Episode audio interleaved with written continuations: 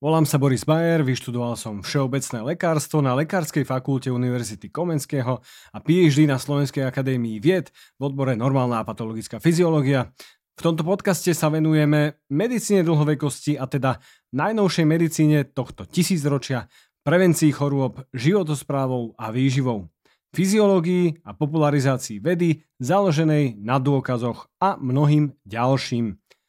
Tento podcast je pre všetkých k dispozícii úplne zdarma, takže ak v ňom vidíte zmysel, nezabudnite ho ohodnotiť na obľúbenej podcastovej platforme 5 hviezdičkami alebo lajkom a shareom videa.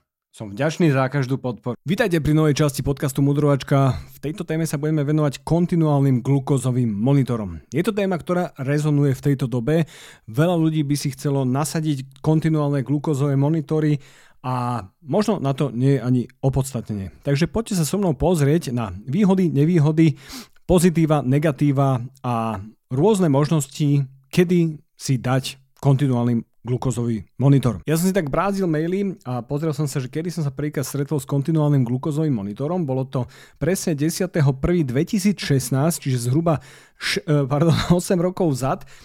Bol to e-mail od mojej školiteľky, od docentky Penesovej a bol to e-mail, ktorý, počkajte, hneď vám ho prečítam. Už predmet tam bol, že článok zaujímavý a docentka písala, že toto je zaujímavé, aj keď to bola nesmierne komplikovaná analýza. Išlo o štúdiu, ktorá bola publikovaná koncom roku 2015 s Evim a jeho kolektívom, kde zhruba 800 ľudí, čiže kohort nejakých 800 ľudí, sledovali a snažili sa im nastavať personalizovanú výživu predikciou glykemických odpovedí. To znamená, že ako im nejakým spôsobom telo odpovedá z hľadiska cukru v krvi na stravu. Robili tam rôzne akože dotazníky, antropometrické vyšetrenia, food diaries, čiže nejaké zapisovanie jedla.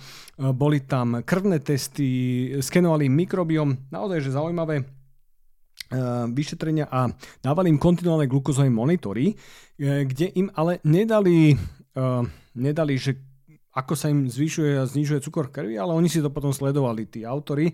Takže ľudia to mali iba náložené, ten kontinuálny glukózový monitor a iba si zapisovali jedla. Zistili, chceli totiž to sa vyhnúť tomu, že ľudia budú nejakým spôsobom manipulovať s tými jedlami neskôr. Čiže keby videli, že Ježiši, teraz mi zdvihol cukor, ja neviem, batát na 10 a že ďalšíkrát si ho už nedá. Čiže chceli to mať nejakým spôsobom aj opakované a aby vedeli krásne zistiť tie odpovede.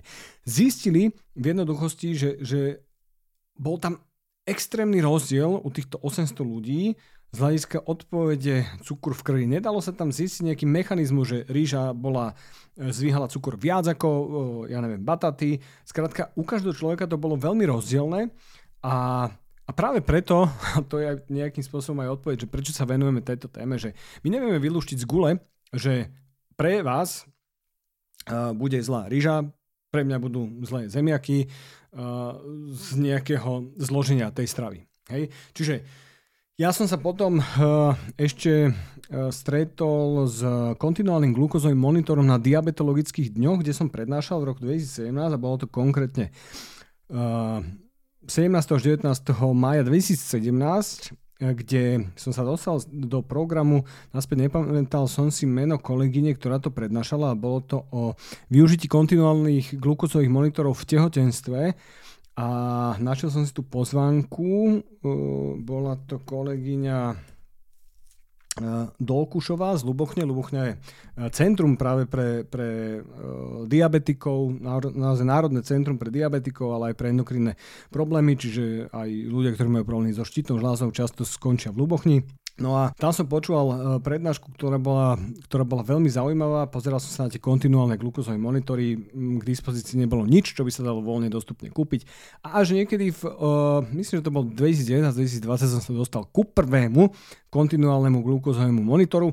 Mal som napichnuté naozaj, myslím si, že tie asi najviac používané u nás to je konkrétne od firmy Abbott Freestyle Libre, kontinuálny glukózový monitor, alebo respektíve musíte si na tento monitor prikladať mobil alebo teda nejaký snímač a potom sa dostanete k tým výsledkom. Potom je firma Dexcom, ktorá má Dexcom G6, kontinuálny glukózový monitor a ten vám to ukazuje bez toho, že by ste si ten mobil museli dávať ku tomu snímaču.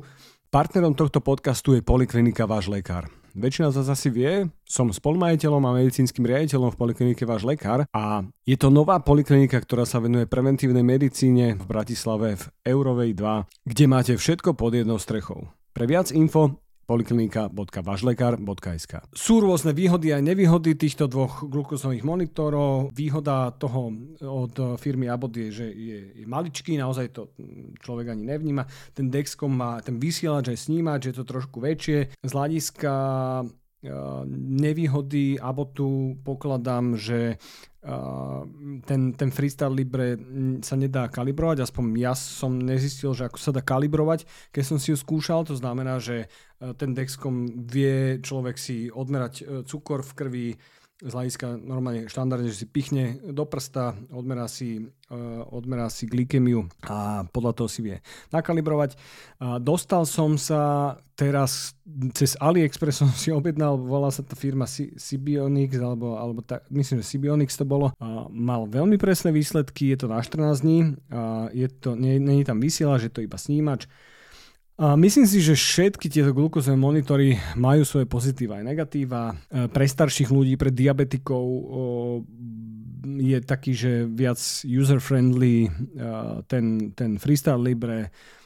Možno pre tých, čo sú zbehli v telefónoch, je viac user-friendly ten Dexcom. Ten Sibionics ani neviem, že či majú certifikáciu Európskej únie, predpokladám, že nie. No ale vrátim sa späť tým kontinuálnym glukózovým monitorom, že na čo som tam ja prišiel a prečo si myslím, že to môže byť zaujímavá vec aj pre bežných ľudí. A ja som si to chcel vyskúšať kvôli mojim klientom, kvôli našim pacientom, na to, aby sme vedeli napríklad cukrovkárom pomôcť, či už neskoršieho diabetu LADA alebo cukrovky druhého typu, ale určite ho vedia využiť aj cukrovkári prvého typu, ktorí často tieto veci riešia skôr s pediatrom, lebo je to skorší vek, ale samozrejme sú cukrovkári prvého typu v dospelom veku, ktorí vedia krásne využiť tento kontinuálny glukózový monitor, aj napojiť ho na inzulínovú pumpu, takže im to veľmi vie zľahčiť život. Každopádne skúsme sa venovať teraz takému tomu lifestyle managementu z hľadiska kontinuálnych glukózových monitorov, že prečo by ste si mali ten glukózový monitor vyskúšať. Prvá vec, čo by som chcel povedať je, že viete si krásne pozrieť, že ktorá potravina, ako som povedal, zdvihne cukor vysoko, ktorá nie. Napríklad ja som zistil u seba, že keď si dám rýžu, je to najhoršie. Viackrát opakovane na viacerých glukózových monitorov som zistil, že keď si dám rýžu, je to oveľa vyšší pík toho cukru, a oveľa dlhšie sa mi drží, naozaj niekedy to boli, že 2-3 hodiny, kým sa mi vrátil cukor do normálu, ako napríklad pri zemiakoch a batátoch. Cestoviny boli lepšie o niečo ako ryža, nebolo to úplne terno. Pečivo, väčšina pečiva bolo relatívne v poriadku. No a teraz sa dostaňme k tomu, že prečo je, že kedy ten pík je nejakým spôsobom zlý a kedy nie. Pretože existuje na sociálnych sieťach taká, že glukóz gale sa volá, ja ju pokladám medzi šarlatánov, pretože každý post je o tom strašení, že každý glukózový pík je zlý a musíme sa im vyhýbať a musíme si dávať jablčný ocot pred každým jedlom a teraz úplne náhodne začala k tomu svoj vlastný doplnok výživy, aby, no skrátka je to biznis. Každopádne niektoré rady sú rozhodne fajn, že robiť clothes okolo toho jedla, to znamená, že keď si dám nejaké jedlo, ktoré by mi viac malo zvýšiť ten cukor, tak si môžem dať vlákninu k tomu, môžem si dať tomu tuk, bielkovinu, čo mi vlastne sploští tento výkyv cukru v krvi, lebo o čo ide, že keď sa mi zvýši cukor v krvi, a vidím to aj na tom kontinuálnom glukózovom monitori, a potom mi klesne, tak čo to vlastne spraví? Tak robí to nejaký hormón. Viacero hormónov, ale najzákladnejší, naozaj ten absolútne najzákladnejší, je inzulín. Skrátka, zvýši sa mi cukor krvi. Inzulín tlmí túto odpoveď tým, že ukladá ten cukor niekam. A teraz, to je aj jedna z odpovedí, že prečo môže mať význam kontinuálny glukózový monitor, že kde ukladá vlastne inzulín ten cukor v krvi.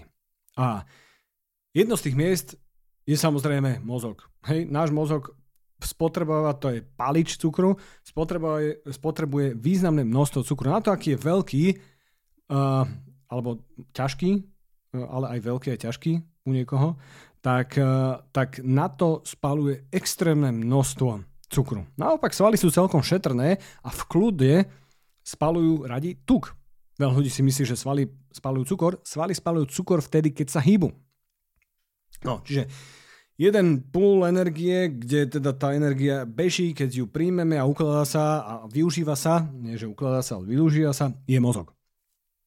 Ďalší je pečeň. Pečeň ten cukor aj využíva, aj sa tam vie ukladať. Ďalší orgán alebo orgánová sústava sú svaly. No a tým posledným je čo? Je tuk. Alebo tukové tkanivo.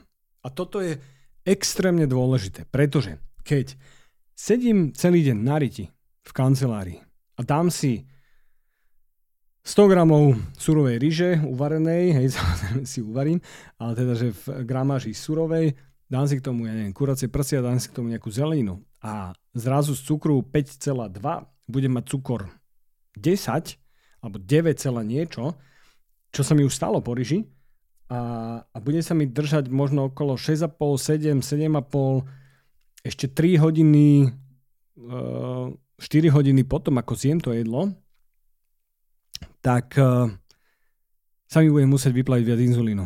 To je logické. Čiže naozaj, že keď je takýto masívny pík, tak moje telo s tým musí bojovať, podžalúdková žľaza začne pracovať, vyplavať z tých beta buniek inzulín a začne mi klesať cukor v krvi. No a keď sedím na riti a necvičil som napríklad nikdy, alebo som necvičil, že dlho, že svaly nepoužívam, tak kde sa dostane ten cukor? Toľko veľa cukru. No, môj mozog si zoberie niečo, jasné. A keďže svaly sú naplnené glykogénom a nehýbali sa, tak sa začne ukladať ten cukor do tukových zásob. A práve preto vieme nejakým spôsobom ovplyvniť toto, že koľko sa vyplaví inzulínu, na to, aby sme vedeli možno zoptimalizovať, je to také to slovo, ja ho používam rád, optimalizácia, ale niektorí sa chytajú za slovíčka, že to používajú aj tí všelijakí rôzni šarlatáni. Optimalizácia znamená, že niečo chceme vylepšiť. A vylepšiť túto odpoveď na cukor v krvi, hej? Čiže vylepšiť odpoveď cukru v krvi po jedle, môžeme naozaj tým, že aké si vybereme prílohy alebo aké si vybereme jedlo. A z dlhodobého hľadiska môžeme ovplyvniť to, že či sa mi to jedlo skôr ukladá aj do tukových zásob alebo minimálne do tukových zásob a využíva ten cukor pečeň, svaly a mozog. Takže napríklad ja som zistil, že keď si dám 400 gramov ovocia ráno na raňajky, tak tá odpoveď cukru v krvi je minimálna oproti tomu, ako keď si dám napríklad krupičnú kašu. No, tak keď som si dal krupičnú kašu, tak to bolo, že tá odpoveď bola enormná, že sa mi zvýšil cukor krvi a potom sa musel nejakú dobu znižovať. Kedy to chcem využiť? Lebo nie vždy to môže byť zlé. Keď napríklad mám po fyzickej aktivite a potrebujem doplniť ten cukor do svalov, vtedy je super mať ten pík, uložiť, vyplaviť inzulín a vrátiť ten cukor v krvi náspäť. Čo musím ešte povedať je to, že ten cukor, ktorý sa merá kontinuálnym glukózovým monitorom, on sa napichne vlastne pod kožu a je to medzibunkové tkanivo, nie je to priamo glykemia, ale tie štúdie, ktoré majú, hovoria o tom, že pomerne dobre to koreluje. Takže vieme ten cukor medzibunkovej tekutiny celkom dobre porovnať s cukrom v krvi. Čo je veľmi dôležité, keď napríklad nemáte veľa tuku, tukového tkaniva na pažiach, tak by som si tam ten glukózový monitor nedával, dal by som si napríklad na brucho, kde väčšina z nás má nejaké tukové zásoby, pretože tým, že ja to tak predpokladám, že to tak bude, že mne to ukazovalo oveľa vyššie hladiny glykemie ako na bruchu, že tým, že to bolo v okolí svalu, že tam je väčší metabolický obrat cukru a tým pádom to neukazovalo správne hodnoty glykemie. Takže mne to fungovalo veľmi dobre na bruchu, keď som mal ten glukózový monitor na bruchu. No a teda samozrejme, keď sa vrátim k tomu glukóz monitoringu cez tú glukóz GADES, tak naozaj nie každý pík je proste zlý, keď sa mi zvýši cukor z 5 na 7,5, potom mi klesne naspäť. To nie je pík. To je normálna odpoveď. Hej? Čiže naozaj chcem povedať to, že vyplávanie inzulínu, zvýšenie cukru po jedle, ktoré má sacharidy, a zníženie je úplne normálne. To je fyziologická vec.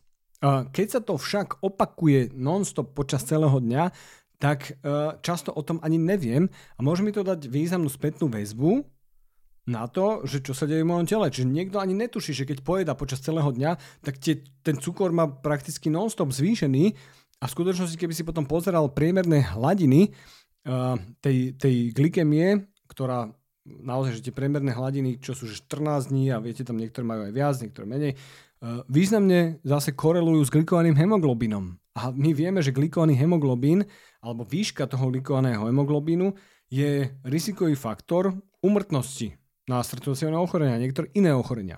Vysvetlím v jednoduchosti. Glykovaný hemoglobín získavam z červených krviniek, kde zistujem zhruba percento nasýtenia cukrom a teda tá norma by mala byť do nejakých cca 6% a zisťuje sa, že neexistuje asi nejaká že najnižšia hodnota, že ono v tých štúdiách veľakrát čím bola nižšia hladina glykovaného hemoglobinu, tým bola nižšie riziko na úmrtnosť na niektoré ochorenia, vrátane srdcovocievnych ochorení. Ak je glykovaný hemoglobín počas krvných testov zistení vysoký, tak vieme predpokladať, že ten človek bude mať cukrovku alebo minimálne bude v stave pred cukrovkou. Takže potom často sa to merá následovným spôsobom, zisťuje sa glykemia nalačno, čiže cukor v krvi nalačno, ktorý môže byť významne ovplyvnený tým, čo sme jedli predtým, deň predtým, večer predtým, čiže niektorí, ktorí sú v prediabete, môžu mať ten cukor v krvi v norme počas toho vyšetrenia a v skutočnosti už môžu byť rizikový. Takže preto ja preferujem, keď sa odoberá aj glykovaný hemoglobín, lebo nám to povie o dlhodobej kompenzácii zhruba 2 až 3 mesiace, aký máme cukor v krvi. A podľa toho vieme potom toho človeka zobrať na OGTT test, čiže orálny glukózovo-tolerančný test, kde sa podáva 75 gramov cukru do vody alebo do čaju, vypije sa naraz a sleduje sa v 0., 30., 60., 90., 120. minúte. Niektoré to majú trošku menej odberov labaky, ale teda, že od 0. do 120. minúty sa zisťuje, ako vyzerá tá glykemia, ako vyzerá ten cukor v krvi, potom prijatí 75 gramov glukózy a vieme s tým krásne zistiť, že či človek má cukrovku alebo je v tom stave pred cukrovkou alebo je v norme. A naozaj zistujeme, že ľudia, ktorí si vedia takýmto spôsobom dostať spätnú väzbu, tak vedia robiť lepšie rozhodnutia v strave. A ak teda nezmenia tie sacharidy za nasýtené tuky a spracované tuky a teda ovplyvnia tým iba tú glykemiu, tak vedia naozaj zlepšiť svoj jedálniček, znížiť riziko toho, že budú obezní, alebo naopak vedia počas tohoto schudnúť. Naozaj sú štúdie, ktoré hovoria o tom, že je to podobný účinok nosenia kontinuálneho glukózového monitoru, ako keď majú nutričný coaching, respektíve ak majú spravený jedálniček, takže čo je pomerne významné zlepšenie, tak vedia zlepšiť svoje zloženie tela, svoj metabolický stav a tým pádom pomôcť svojmu zdraviu. Partnerom tohto podcastu sú probiotika Simproof. Sú to živé, tekuté probiotika, ktoré sú overené nezávislými štúdiami. Pre viac info www.simproof.sk. Keby ste chceli vedieť, aký je ten systém úzko regulovaný tým inzulínom a opačnými hormónmi, ako sú glukagón, ako je kortizol, ako je rastový hormón, ako je adrenalín, tak predstavte si, že keď máte cukor 5 mmol na liter, to je zhruba 90 mg na deciliter, čiže amici používajú tieto miligramy na deciliter a vlastne, keď si pozrite, že 90 mg na deciliter, čo je fyziologické vlastne množstvo cukru v krvi, je v skutočnosti 0,9 gramu na liter. Ak máme cukor v krvi 5 mmol na liter, tak v skutočnosti máme v tele nejaký 1 gram cukru na liter. A tým pádom, ak máme 5 litrov krvi, čo je tak štandardný objem človeka z hľadiska množstva krvi, ktoré máme v tele, tak tým pádom máme v celom tele v krvi iba 5 gramov cukru. To je 1 čajová lyžica. Takže keď si predstavíte, že je niekto cukrovkár a má 10 cukor, čiže 10 mmol na liter, tak rozdiel medzi zdravým človekom a cukrovkárov je 1 čajová lyžička rozpustená v 5 litrov krvi. Keď si pozrite 5 litrovú fľašu vody, dajte do nej 5 gramov cukru, rozmiešajte, vypite to, dajte tam ďalších 5 gramov, rozmiešajte, vypite to, nezistíte tam rozdiel. Takéto malé zmeny sú naozaj rozdielové medzi tým, že či človek je cukrovkár a vážny cukrovkár, alebo nie. Takže naozaj naše telo vie krásne regulovať cukor v krvi a ten inzulín je extrémne zásadný preto, aby to fungovalo správne. Keď je niekto cukrovkár v terminálnom štádiu, že ten pankreas už skrátka nefunguje, čo sa môže stať pri cukrovke prvého typu, keď je to autoimunitný zápal a vlastne bunky imunitného systému zničia ten pankreas, alebo teda z hľadiska toho, že už vyhasne funkcia toho pankreasu cukrovkára druhého typu a nefunguje skrátka vyplávanie inzulínu, tak si ten inzulín musíme píchať, lebo bez neho by sme zomreli. Bez neho by tie deti, naozaj, že keď Best a Banting dostali Nobelovú cenu za objavenie inzulínu a začal sa píchať deťom, ktorí mali cukrovku prvého typu, tak predtým všetky deti cukrovkári umierali na cukrovku. Nebol na to liek. Takže inzulín je veľmi dôležitý pre naše telo a práve toto vie regulovať, lebo keď máme vysoké hladiny cukru v krvi, tak je to toxické pre naše telo. Ľudia sa boja toho, že toxické, že to je také slovo, ale reálne je to toxické pre naše bunky, je to toxické pre náš nervový systém, pre naše oči. Robí to rôzne zmeny na proteínoch, na bielkovinách, ktoré v krvi sú, lebo vznikajú tzv. Glikačné produkty, že ten cukor sa zreaguje s tou bielkovinou a už nemá takú funkciu tá bielkovina a môže mať naopak horšiu funkciu a zle signalizovať tomu telu. Takže toto je extrémny problém, keď máme veľa cukru v krvi a na toto sa používa inzulín. A ten inzulín tým pádom vie krásne ten cukor niekam uložiť. Ak sme aktívni, ak športujeme, tak je to do svalov a je to úplne v pohode. A vtedy aj ten pík bude fajn, nebude mi vadiť. Ak som nešportovec, ak mám obezitu, ak mám metabolický syndrom, ak sa skrátka nehýbem a ten cukor mi ide hore a potom ide dole, tak vám garantujem, že proste z veľká časť toho cukru pôjde do tukových zásob a tým pádom, keď nebudem riešiť tú obezitu, tak obezita je proste rizikový faktor drvivej väčšiny civilizačných ochorení, jeden z top 3 rizikových faktorov popri fajčeniu a niektorom inom faktore. Srdcovcévne ochorenia, rakovina, a teda rôzne druhy rakovín. Tam všade je obezita v top 3. Takže preto si myslím, že je trošku z cesty, keď niektorí budú bagatelizovať, že vlastne zvýšenie cukru a zníženie cukru je úplne normálne. Áno, je to fyziologické a treba vedieť, že keď sa to deje často a potrebujem veľa toho inzulínu, aby sa vyplavil a potom sa mi to uloží do tukových zásob, tak proste budem si robiť metabolickú dysfunkciu. Z dlhodobého hľadiska rozhodne. Takže treba hovoriť aj jednu aj druhú stranu. Ďalšiu vec, ktorú si viem odsledovať, je, ako sa mi mení cukor v krvi. Nielen pri jedle, ale napríklad pri fyzickej aktivite. Ja som tak zistil, že keď cvičím do obeda, keď som bol behať do obeda, v podobnej intenzite a večer, tak proste do obeda sa mi držal cukor v krvi relatívne v poriadku. Či som jedol, aj či som nejedol.